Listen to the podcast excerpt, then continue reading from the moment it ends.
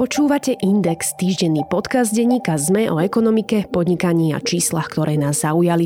Som Eva Frantová a dnes sa pozriem na riešenia, ktoré vláda považuje za liek na vysoké úroky pri hypotékach. Mojím hostom bude Pavel Škriniar, finančný analytik Swiss Life Select. Najprv však krátke ekonomické správy z domova a zo sveta.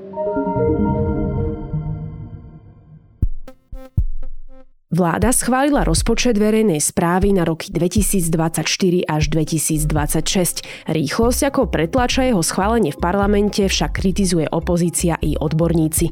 Rada pre rozpočtovú zodpovednosť dokonca v návrhu našla aj zásadné chyby.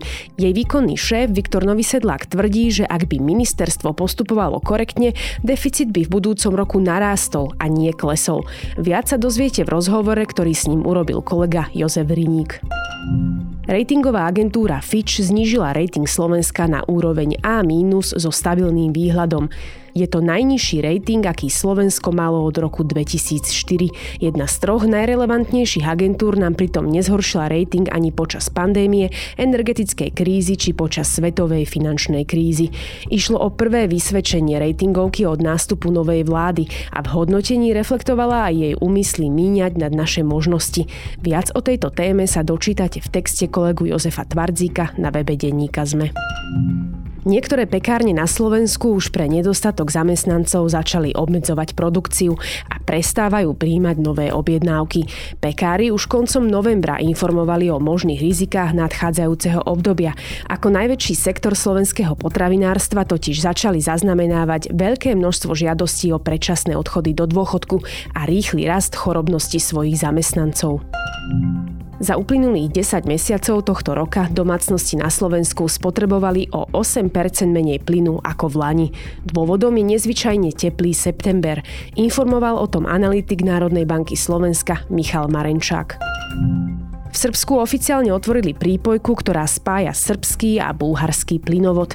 To umožní krajine diverzifikovať dodávky plynu a znížiť svoju závislosť od Ruska. Uvedenie spojovacieho potrubia do prevádzky umožní tok plynu z bulharského mesta Nový Iskar do srbského mesta Niš. Belehradu to otvára prístup k plynu z Azerbajdžanu a k terminálu na skvapalnený zemný plyn v gréckom prístave Alexandroupolis. Prvé vysokorýchlostné vlaky v USA začnú čoskoro premávať na západe krajiny, čo zníži automobilovú dopravu a emisie. Administratíva prezidenta Bidena plánuje do železničných projektov celkovo investovať 8,2 miliardy dolárov. Pochádzajú z infraštruktúrneho balíka v hodnote 66 miliard dolárov, ktorý kongres schválil v roku 2021. Ak práve počúvate tento podcast vo vašej firme, tak viete, čo to znamená byť podnikateľom. Na začiatku ste mali svoj produkt a viete, že podnikateľské prostredie dokáže byť nekompromisné. Váš denný program preto tvoria procesy, ktorými sa snažíte priniesť prospech nielen vašim zamestnancom, ale aj klientom. Vy ste človek profesionál. Objavte výhody novej ponuky Love Pro Business s 20% zľavou na optický internet. Spájame to ľudské v nás aj v biznise. Orange. Kritická situácia, ktorá vyústi do tisícok ľudí na ulici z dôvodu ich neschopnosti splácať. Takéto a podobné reči viedli dnešní predstavitelia vládnej koalície ešte v predvolebnej kampani.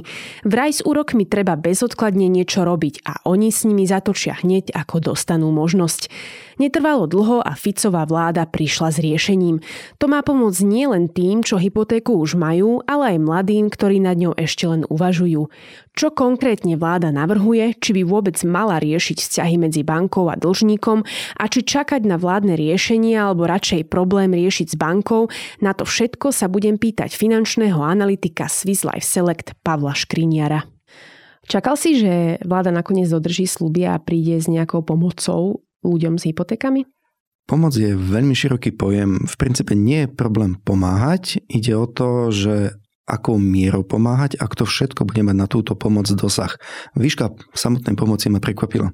Poďme na tie konkrétne opatrenia vlády alebo na tú konkrétnu pomoc. Už tento rok má ľuďom e, pomoc vyšší daňový bonus, ktorý si budú môcť uplatniť ľudia s príjmom 1,6 násobku priemernej mzdy za predchádzajúci rok, teda ak zarábajú niečo okolo 2000 80 eur hrubom a teda budúci rok toto isté bude platiť ale formou príspevku. Ako hodnotíš takto nastavené pravidlá? Pravidlá by nemuseli byť, keby sme sa pozreli lepšie do minulosti. V podstate prečo ľudia berú hypotéky je to, že chcú niekde bývať, ale majú nejakú alternatívu k hypotékam, ako je tu nejaký štátny fond rozvoja bývania, máme na stavebné sporenie, máme komerčný nájom, aha, nemáme nájomné bývanie. Takže asi toto sú tie dôvody, prečo ľudia išli do hypoték a zrazu zistili, že je problém, keď sa úrokové sazby zvýšili. My sa ešte dostaneme k tým alternatívam, ale celkovo to nastavenie pomoci z tvojho pohľadu by ma teraz zaujímalo. Tá výška, množstvo ľudí, ktorí sa to dotkne, čo sa týka toho príjmu, ale aj celkovo to, že ľuďom v podstate budú preplácať e, to navýšenie do 75% tej vyššej splátky a maximálne 1800 eur. Ospravedlňujem sa asi, takto nechcem teraz priamo odpovedať na tú otázku, lebo zase sa pozriem dva roky dozadu, keď sa naozaj tie úrokové sadzby dotýkali dna, keď v médiách sa neustále hovorilo o tom, že fixujte na dlhý čas, máme to na historicky najnižšie sadzby. Ak by ľudia dva roky dozadu fixovali na 10, 15, 20 rokov, tak dneska sa o žiadnej pomoci vôbec nemusíme baviť. Čiže keď sa o Slováko hovorí, že sú konzervatívni investori, tak ja nerozumiem tomu, prečo pri hypotékách sú ako keby totálne špekulatívni, akože išli na tie najrizikovejšie sadzby, to znamená na tie najkračšie možné fixácie, no lebo boli najlacnejšie. Čiže keď niekto špekuloval na vývoj sadzieb a mu to vychádzalo, tak sa pýtam, že či sa podeli o ten svoj zisk oproti tým, ktorí nešpekulovali. No, bratom sa pýtam, prečo potom pýta pomoc.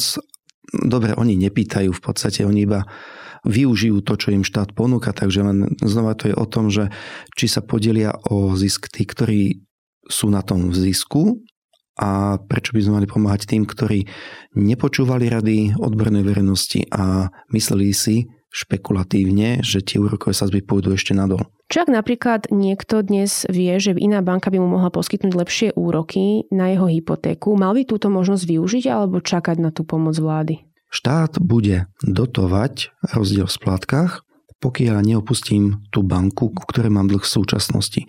Čiže ak mi iná banka ponúkne výhodnejšiu rokovú sazbu a štát by teoreticky tým pádom mohol aj ušetriť na tých rozdielných splátkach, tak e, nebude to platiť, lebo som išiel do inej banky. Takže ja musím ostať v tej banke, kde som, aby som mohol čerpať tú pomoc, ktorá, opakujem, bude vyššia, ako by bola, keby som niekam inám odišiel. Pomoc ale majú dostať aj mladí, ktorí o hypotéku budú žiadať ešte len budúci rok, už teraz vyšším úrokom. A to cez daňový bonus zaplateného úroku, kde sa teda menia podmienky. On v nejakej podobe fungoval aj dnes, ale bude mať nové podmienky. Takisto Ponovom môže mať dlžník mzdu do 1,6 násobku priemernej mzdy za predchádzajúci rok a teda výška hypotéky je ponovom neobmedzená a ročná pomoc maximálne do 1200 eur. Na čo potrebujeme podľa teba takéto riešenie pre mladých, ktorí ešte ani hypotéku si nezobrali? Mladí majú nižšie príjmy ako staršie vekové kategórie a tým pádom, keď chcú niekde bývať na porovnateľnej úrovni, tak potrebujú pomoc. Otázka potom druhá je, že či naozaj potrebujú rovnaký štandard ako tí starší, ktorí si to môžu dovoliť. Ten pojem štartovací byt má naozaj svoje opodstatnenie, čiže ísť z nejakého menšieho do väčšieho. Celkovo tieto zmeny mnohým veciam tam nerozumiem a vnímam to skôr, že zobral sa nejaký bežný klient, taký, že väčšinový a na neho sa nastavili pravidlá. A potom tu máme dosť značnú časť dlžníkov, ktorí nie sú bežní, ktorí v niečom sa odlišujú a tam sú tie otázky, na ktoré nedostávame odpovede. Napríklad si zoberme, že keď je jeden dlžník, tak e, má ten 1,6 násobok a keď sú dvaja, tak sa to bude ščítavať. No ale keď mám napríklad, že samoživiaceho rodiča, ktorý má deti, tak oni tiež potrebujú niekde bývať. A teraz máme dvoch dlžníkov bez detí, jedného dlžníka s dvoma deťmi, tak prečo by tí dvaja, ktorí sú bezdetní, mali mať výhodnejšie podmienky ako ten rodič, ktorý má dve deti? Čiže asi to není úplne adresná pomoc, keby som to tak mal povedať. Nie, povedal by som, že je to nedomyslené na nejaké všeobecnejšie podmienky ľudí. Druhá vec sú tie podmienky, ktoré musia splniť tí, čo o pomoc žiadajú. Teraz myslím podmienky mimo príjmu. Okrem výšky mzdy ide aj o to, aby teda v nehnuteľnosti bývali, neprenajímali ju. Vláda hovorí, že problém s kontrolou nebude. Vraj teda stačí nejaké čestné vyhlásenie. Čo predpokladáš vzhľadom na teda slovenské reálie a to, ako sa tu prenajímajú nehnuteľnosti, častokrát bez nahlásenia príslušným úradom a podobne. Bude toto fungovať? Neviem si celkom predstaviť tú kontrolu. Tá myšlienka, ktorá tu bola povedaná predošlou úradníckou vládou, že vyššie dane z nehnuteľnosti by mali platiť tí, ktorí majú dve a viac nehnuteľností a zistilo sa, že je to náročné zrealizovať, keďže nie sú prepojené systémy, tak e, naozaj to riešenie by malo byť systémové. To znamená, že máme tu na Slovensko SK, ktoré stálo dosť veľa peňazí a keď sa nedokáže využívať na takéto naozaj prospešné veci, tak potom na čo to máme? Druhá vec je, ak niekto má investičný byt a má tam podnajomníkov, ale nikde ich nenahlásil a jednoducho berie od nich peniaze na ruku. A môže si o takúto pomoc napríklad požiadať, lebo oficiálne nikoho v tom byte nemá. No keď bude mať dobrých susedov, ktorí ho nahlasia, tak e, sa to zistí, ale či tí susedia budú ochotní a či nerobia presne to isté, tak to už je potom otázka. Naozaj neviem si celkom dobre predstaviť, ako budú kontrolovaní tí, ktorí budú žiadať o nejakú pomoc. Ty si to už e, spomenul, že o zvyšovaní úrokov hovoríme opakovane. Odborníci o tom opakovane hovoria, upozorňujú na to. Mali podľa teba ľudia dostatok času na to, aby sa pripravili na situáciu, ktorá tento rok nastala? Ja sám som mnohokrát upozorňoval, že ten rozdiel v sadzbách o 0,1%, ktoré keď sa znižovali sadzby, že nie až taký zásadný, ako keď tie sadzby boli 5,5 versus 5 versus 4,5, kde sme postupne teda sa, zniž- postupne sa tá úroková sadzba znižovala za posledných 15 rokov, takže sadzby ako, takto hypotéky tu máme dve dekády a úrokové sazby sa nám postupne znižovali, čiže človek si myslel, že to pôjde asi takto do nekonečná a tie odporúčania na dlhodobé fixácie ako keby išli do stratená. Veľkou pomocou bolo tzv. beblavého percento, kde umožnilo refinancovanie hypoték za v podstate s tými pôvodnými podmienkami za smiešne poplatky, lebo dovtedy banky pýtali 5% a dnes zo splateného úveru, teraz je to už do 1%. Takže ľudia mali možnosť fixovať si na dlhé obdobie a tým pádom by sa vyhli súčasnej situácii. Zároveň Národná banka má nejaké opatrenia, ktoré okrem iného hovoria o tom, že každý dlžník je testovaný na zvýšenú úrokovú sadzbu až o 2%.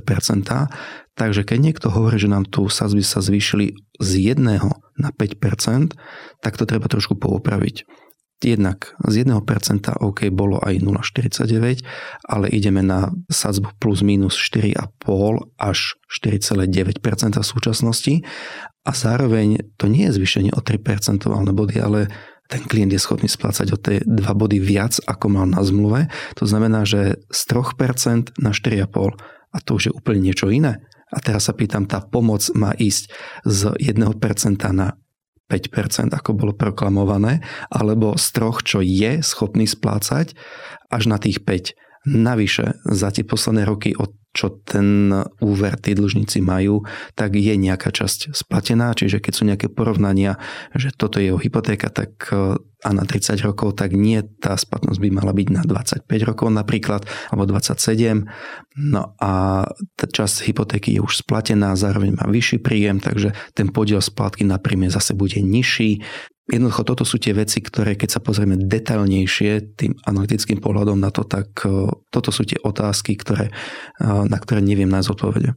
Keď sa hovorí o pomoci pri vysokých úrokoch, tak častokrát vláda vyťahuje aj taký ten solidárny prístup a hovorí, že chce pomáhať, je to sociálna demokracia a podobne. Má toto celé ale miesto, keď hovoríme o komerčnom produkte, akým sú hypotéky?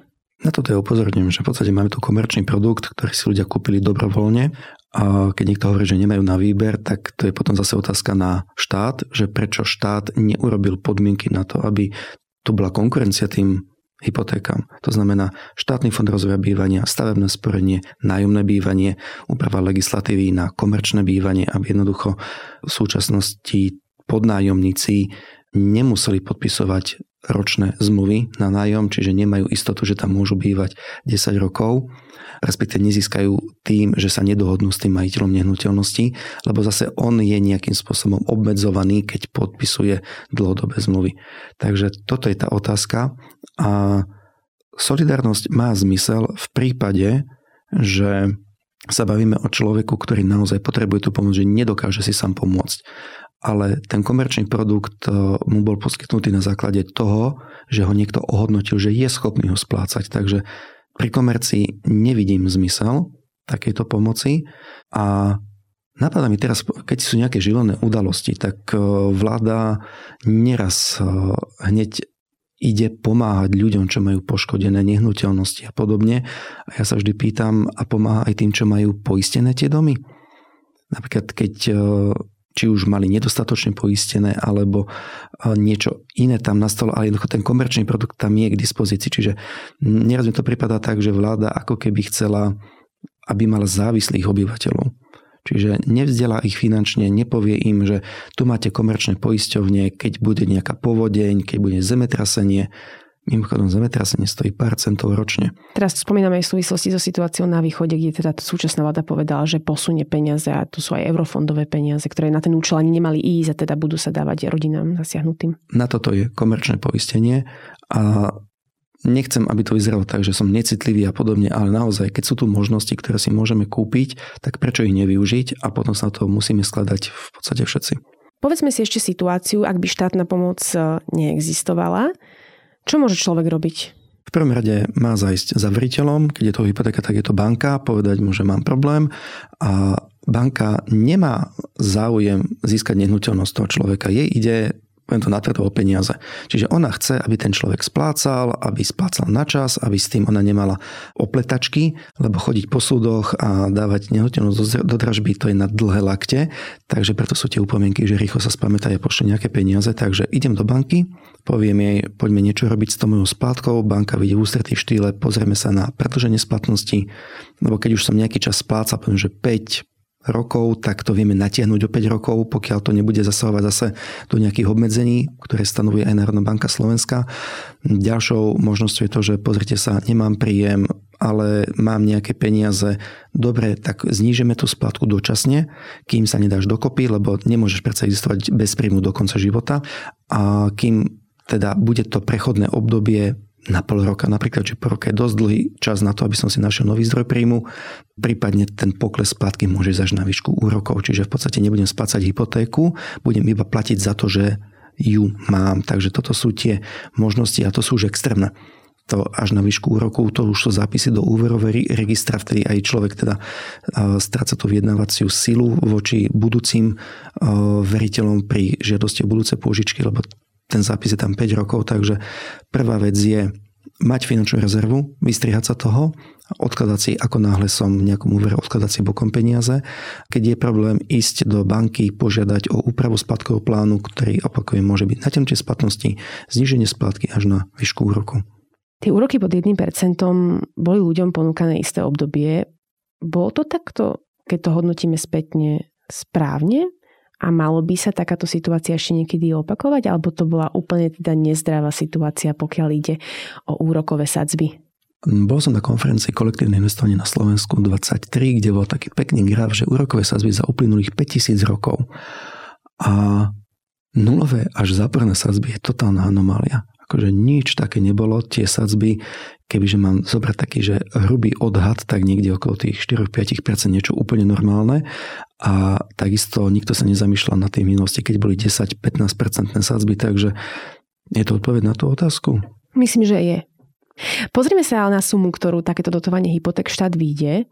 Minister Kamenický spomína na tento rok 15 miliónov eur a na budúci rok dokopy 71 miliónov eur, tým myslím príspevok, ale aj daňový bonus pre mladých. Máme na to? Mňa prekvapilo to, že budeme musieť zamestnať 300 ľudí, aspoň tak sa vyjadrilo Progresívne Slovensko, a že na týchto 300 ľudí pôjde tretina tej podpory. 300 ľudí na úradoch práce, predpokladám kvôli vybavovaniu. Kvôli vybavovaniu vecí. všetkých týchto vecí. Znova tá otázka, čo som kolo pri že keď tu máme Slovensko SK, že prečo potrebujeme zamestnávať ľudí, keď je to v podstate pomerne jednoducho overiteľné, banka takisto môže fungovať elektronicky.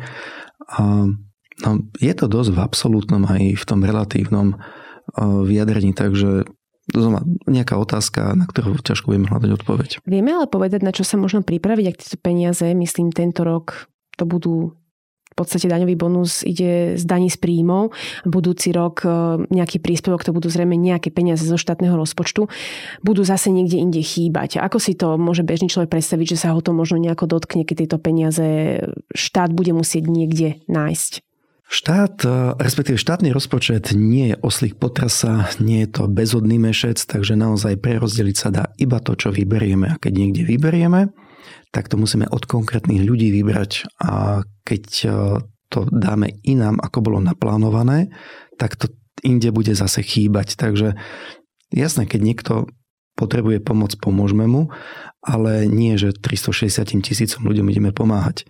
Jednoducho, keď sú tam naozaj ľudia, ktorí sa dostali vinou tohoto, aj keď si neviem teda predstaviť, lebo stále sa bavíme o tom, že boli orejtovaní, testovala sa ich bonita na splácanie, ale taký extrémny prípad si viem predstaviť, že teda tak odkúpme ich byty a budú mať nájomné bývanie. A vyjde nás to v podstate za tú sumu, ktorú tam je proklamovaná, tak takéto niečo je úplne dostupné. Čiže ešte raz tým naozaj, ktorí sa dostali do finančných problémov, bude to adresné. To znamená, že tí ľudia naozaj nemajú majetok, ktorý by mohli speňažiť a zlepšiť si finančnú situáciu, aby to neskončilo tak, že o pomoc budú pýtať tí, ktorí majú 3-4 byty investičné. Čiže ten človek naozaj, ktorý z nejakého dôvodu objektívne nemá na splácanie, odkúpime jeho byt a zároveň mu umožníme v ňom dlhodobo bývať. Čiže on bude v podstate splácať to nájomné bývanie, o ktorom sme teda veľakrát počuli. V rámci konsolidačných opatrení, ktoré vláda navrhla, sa má zaviesť aj bankový odvod. Bude aj on zdrojom tejto konkrétnej pomoci? Peniaz ako peniaz. Odkiaľ idú peniaze, v podstate na tom nezáleží, bo vždy to od niekadiaľ je. To znamená, niekde budú chýbať. A ten bankový odvod je taká celkom fajn téma, lebo banky totiž môžu poskytovať úvery podľa kapitálovej primeranosti, čiže koľko mám vlastného kapitálu, v závislosti od toho si môžem požičiavať. Čiže keď im zoberieme z toho ich vlastného kapitálu, tak eh, nebudú môcť toľko úverovať, koľko by mohli, keby sa to nestalo. Nechcem povedať, že banky prestanú úverovať, ale nebudú úverovať v takej miere, ako by mohli, nebudú úverovať rizikovejšie projekty a tým pádom v podstate ochudobňujú podnikateľskú sféru, lebo podnikatelia tým, že máme bankovú ekonomiku, naša ekonomika funguje iba na základe bankových úverov.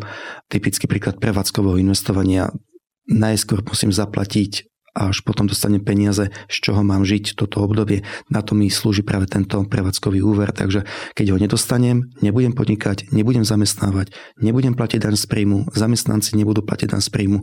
To je taká pekná špirála, jednoducho ten bankový svet alebo to bankové financovanie o tom, že to podporuje ekonomický rast. Čiže keď chceme, dávajme tie peniaze do toho systému, lebo peniaze to je ako krv v krvnom obehu, distribujú živiny. Keď sa vlády opýtame, či je naozaj správne míňať peniaze takýmto spôsobom, tak oni povedia, že toto sú milióny, ale že v predchádzajúcom období sa míňali oveľa väčšie sumy na oveľa bezvýznamnejšie veci. Aká je ale realita? Ty si tu už spomenul, že ľudia sú testovaní do tých dvoch percentuálnych bodov nad ten ich úrok alebo nad tú výšku úroku. Okoľko po väčšine naozaj ľuďom stupnú splátky, keď si zoberieme, že tie zmeny v úrokoch sa dotknú približne polovice všetkých hypoték. Je tam nejaká suma, o koľko sa im zdvihne splátka? Takže úrokové sadzby sa zvýšili, vieme percentuálne vypočítať, koľko sa zvýšil ten úrok. Môžeme sa baviť o desiatkách percent, áno. To je také hrozostrašné, že desiatky percent sa mi zvýši úrok, ale v konečnom dôsledku, keď mám raz hypotéku vo výške 20-30 tisíc a tá splátka je 100-200 eur, tak sa mi to nenavýši na 500 eur. Čiže pozrieme sa na to, že akú výšku hypotéky majú ľudia. Národná banka povedala, že tá bežná hypotéka nechcem teraz triafať úplne mimo, mne, mne sa zdá, že medzi 50 a 70 tisícami a rozdiel v splátkach vplyvom úrokov je do 100 eur, 92 eur pri väčšine dlžníkov. Takže naozaj sa tu nebavíme o sumách, ktoré by boli existenčné pre dlžníkov. Samozrejme, niekomu sa to zvýši podstatne viacej, ale zase má aj vyššiu hypotéku a keď má vyššiu hypotéku, má aj vyšší príjem a zároveň platí, že banky tých ľudí, ktorí sú bonitnejší, testujú o čosi prísnejšie ako tých, ktorí majú nižšie príjmy práve na životný štýl, ktorý majú tí starší. Takže keď eh, ideme do úplných extrémov, tak eh, ten, čo zarába veľa peňazí sa jednoducho bude musieť uskromniť, ale stále bude na tom lepšie ako ten, ktorý má nižší príjem. A prečo chce ľudia štát vlastne sanovať nesprávne rozhodnutie, to znamená, to sa týka tej fixácie rokovej sadzby, aby si ľudia zachovali ich životný štandard. Prečo nechce nechať tých ľudí, že trošku sa uskromnite? Úroky stúpajú aj v iných krajinách Európskej únie, že mimo eurozóny ešte teda viac napríklad uh, ako u nás. Uchylujú sa iné vlády k takýmto riešeniam? Počul si niečo podobné z iných štátov?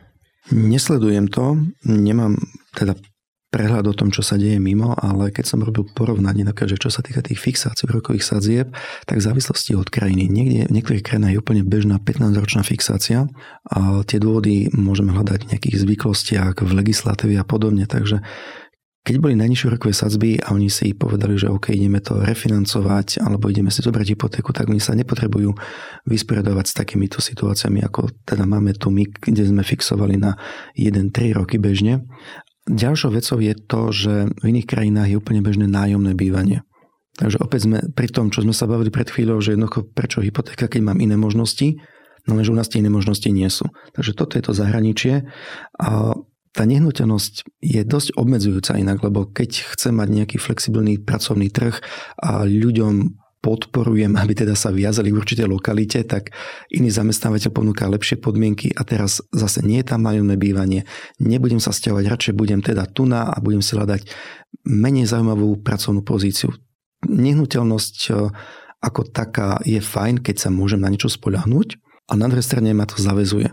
Opakovane tu hovoríme o nájomnom bývaní, to ale nie je vec, ktorá sa dá vyriešiť e, v horizonte niekoľkých mesiacov. Existuje nejaké konštruktívnejšie riešenie tohto problému, ktorým by vládny kabinet napríklad mohol prísť, ak teda nechce tých ľudí nechať, nech sa úskromnia a možno ich práve finančne vzdelávať?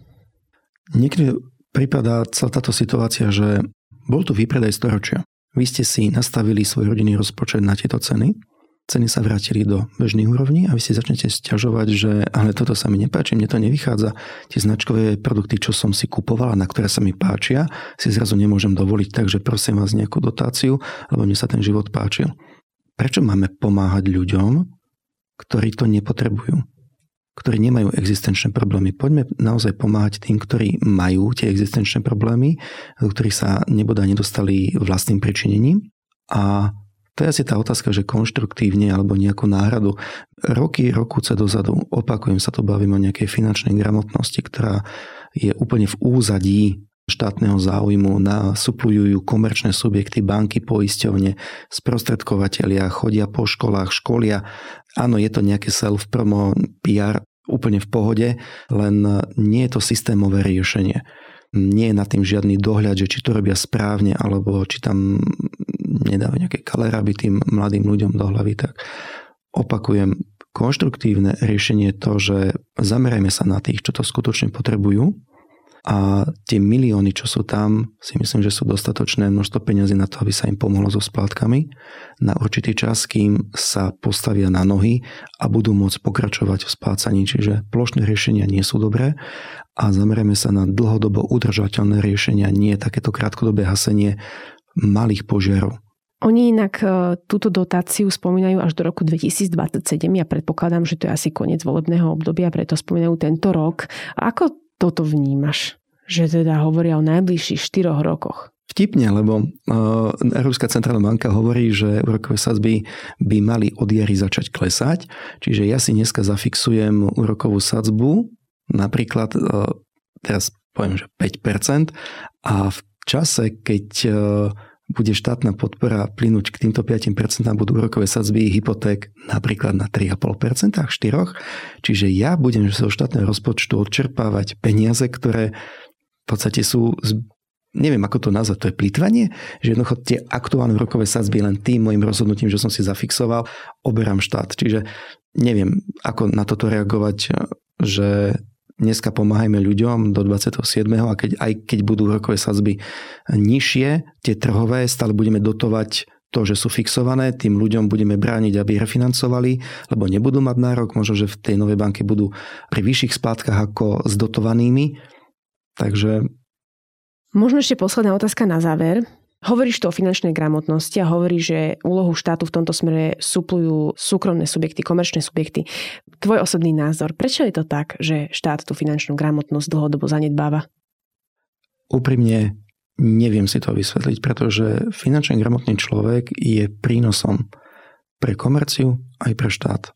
Nemuseli by sme riešiť nejaké pomoci s hypotékami, nemuseli by sme riešiť e, pomoc pri živelných pohromách, nemusíme riešiť exekúcie, nemuseli by sme alebo aspoň v takom rozsahu, ako sa hovorí, že je, ľudia by boli zabezpečení na dôchodok, e, boli by nezávislí od štátu, aha, nezávislí od štátu. Tam máme odpoveď? Možno. Toľko finančný analytik Swiss Life Select Pavel Škriniar. Ďakujem. Ak by ste sa o systéme fungovania dotácií chceli dozvedieť viacej, odporúčam článok otázok a odpovedí od kolegu Jozefa Tvardzíka a link teda naň priložím aj do popisu tejto epizódy.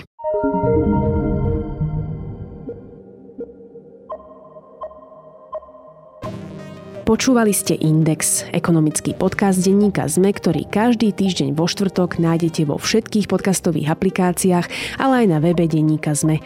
Som Eva Frantová a na tvorbe podcastu spolupracoval aj Marek Franko. Ak by ste mi chceli poslať vaše námety alebo ste v podcaste našli chybu, pokojne sa mi ozvite na podcastindex.sme.sk. To je na dnes všetko, počujeme sa opäť vo štvrtok.